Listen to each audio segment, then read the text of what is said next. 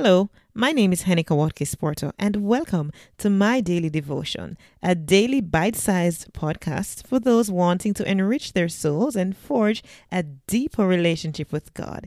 It is pure, unpretentious, and raw, which flows from the heart, fostering gratitude, peace, and a sense of abundance.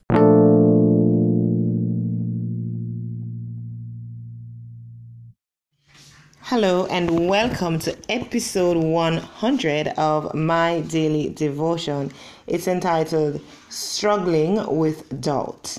The reading comes from James 1, verse 6, as well as John 20, 24 to 29. Doubt can be an uncertainty that produces hesitation. It can be a questioning that leads to investigation.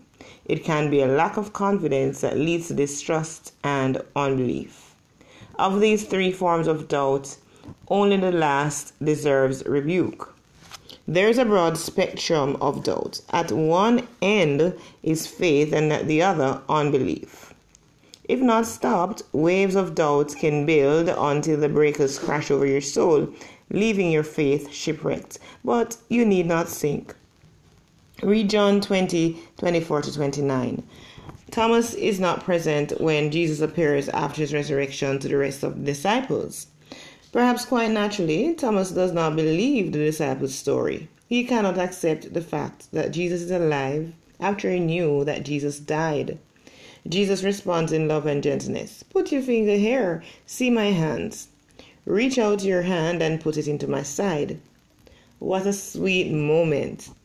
Jesus offers tangible evidence to Thomas to strengthen and build his faith, then tells him, Stop doubting and believe.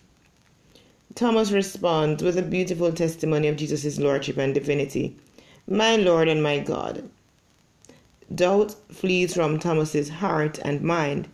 We so often remember Thomas as doubting Thomas, but tradition holds that he went on to preach the gospel in India when doubts assail you, examine your heart. Is your doubt simply a mental questioning or testing? If so, don't berate yourself.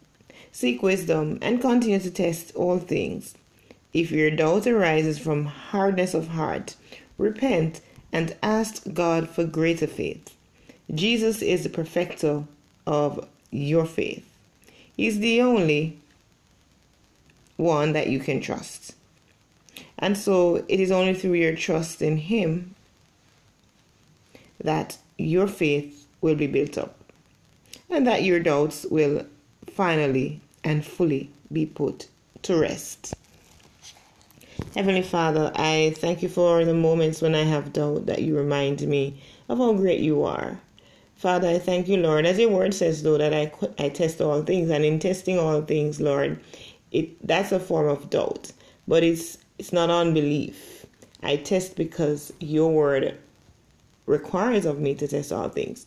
So I pray God that I will not allow unbelief to overcome me, overshadow me, but my faith will arise in every situation and knowing that there is nothing too hard for you to accomplish through me.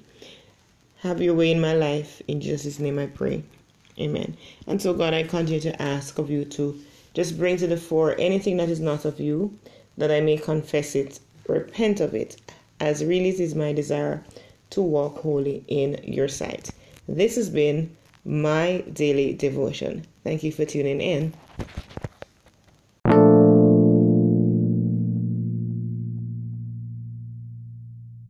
This has been my daily devotion. I'm Henika Watkins Porto.